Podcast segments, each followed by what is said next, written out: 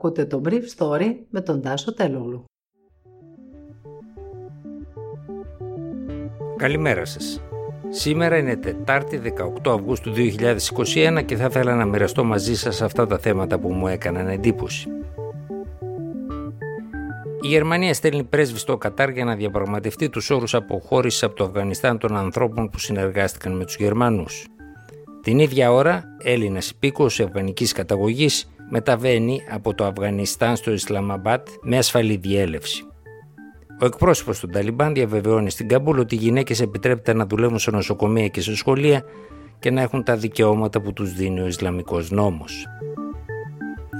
Σε διαθεσιμότητα, όσοι εργαζόμενοι δουλεύουν σε μονάδες φροντίδας ηλικιωμένων, αλλά η πλατφόρμα Εργάνη δεν είχε ανοίξει μέχρι χθες ώστε να δηλώσουν οι διαιτικές μονάδες τις αλλαγές στις συνθήκες απασχόλησης.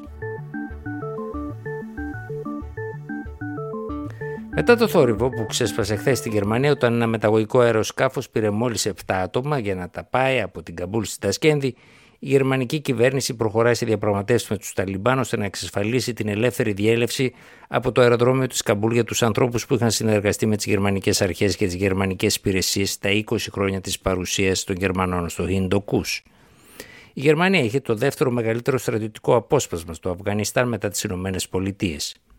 Σύμφωνα με ανακοίνωση του Γερμανικού Υπουργείου Αμήνης το βράδυ, ένα δεύτερο γερμανικό αεροσκάφος μετέφερε 129 άτομα από την Καμπούλ στην Τασκένδη, προσωπικό της πρεσβείας, ντόπιους αλλά και άλλους υπηκόους 15 κρατών συνολικά, σύμφωνα με τα στοιχεία που έδωσε η Γερμανίδα Υπουργός Αμήνης Κραμπ Κάρεν Μπάουερ. Μόνο οι Αφγανοί με γερμανική υπηκότητα που βρίσκονται στο Αφγανιστάν ανέρχονται σε αρκετές εκατοντάδες.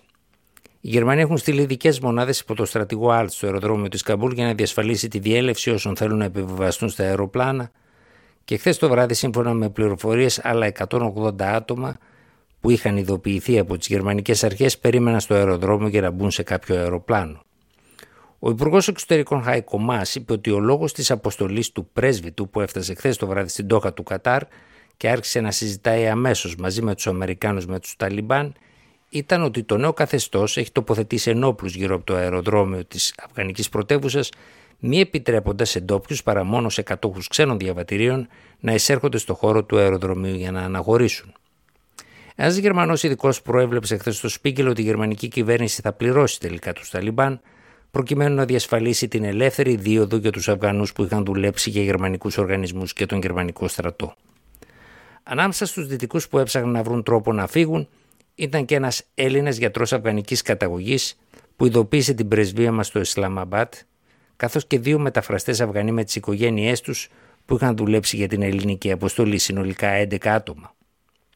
Με βάση ενημέρωση του Υπουργού Εξωτερικών Νίκου Δένδια, ο γιατρός τελικά βγήκε από το Αφγανιστάν και έφτασε ασφαλής στο Πακιστάν χθες το βράδυ. Τώρα εξετάζονται τρόποι για τη μεταφορά του στην Ελλάδα. Χθες, εντωμεταξύ, ο εκπρόσωπος του Ταλιμπάν έδωσε την πρώτη του συνέντευξη τύπου στην Καμπούλ, διαβεβαιώνοντας ότι δεν θα υπάρξει αντεκδίκηση στα στελέχη του παλιού καθεστώτος και πως οι Ταλιμπάν δεν θέλουν να χάσουν ταλαντούχους νέους ανθρώπους και γυναίκες, οι οποίες μπορούν να εργάζονται μόνο σε σχολεία και νοσοκομεία, έτσι όπως επιβάλλει ο Ισλαμικός νόμος, δηλαδή η Σαρία. Και οι Υπουργοί Εξωτερικών της Ευρωπαϊκής Ένωσης συμφώνησαν χθες στην τηλεδιάσκεψή τους να αρχίσουν συνομιλίες με τους νέους κυριάρχους του Αφγανιστάν, με στόχο να εμποδίσουν ένα νέο προσφυγικό κύμα προς την Ευρώπη.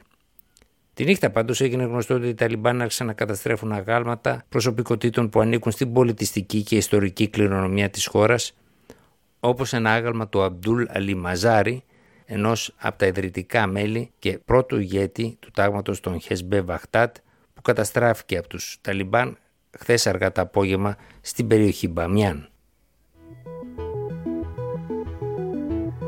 Ενώ αύριο λήγει η προθεσμία για τα μέλη του προσωπικού των γεροκομείων και των άλλων κλειστών δομών υγείας που δεν θέλουν να εμβολιαστούν, ώστε να προσκομίσουν ιατρικά πιστοποιητικά με τα οποία να δικαιολογούν γιατί δεν μπορούν να εμβολιαστούν, διότι μόνο έτσι γλιτώνουν τη διαθεσιμότητα μετά τις 16 Αυγούστου, οι ιδιοκτήτες τέτοιων επιχειρήσεων μου τηλεφώνησαν και μου είπαν χθες ότι η πλατφόρμα Εργάνη δεν είχε ανοίξει ώστε να δηλώσουν τα μέλη του προσωπικού τους που δεν θα εμβολιαστούν αρνούμενα για λόγους πεποιθήσεων. Σύμφωνα με πληροφορίες μου, στην Ξάνθη, 3 μέλη μιας δομής εξουσιοδότησαν δικηγόρο τους να δηλώσει στους εργοδότες τους ότι δεν πρόκειται να εμβολιαστούν, ζητώντας την νομιμοποιητική βάση της κρατικής απόφασης για να την προσβάλλουν στα διοικητικά δικαστήρια. Η υφυπουργός εργασίας Ντόμνα Μιχαηλίδου είπε χθες στον ραδιοσταθμό Sky ότι το 70% του προσωπικού των δομών αυτών έχει εμβολιαστεί ή βαίνει προς εμβολιασμό με την πρώτη δόση. Αλλά κύκλοι της αγοράς επέμεναν, μιλώντας μου χθες, ότι η εικόνα είναι πολύ διαφορετική, με το 90% να έχει εμβολιαστεί σε ιδιωτικές δομές και λίγο πάνω από το 50% στις δημόσιες. Ήταν το Brief Story για σήμερα Τετάρτη 18 Αυγούστου 2021.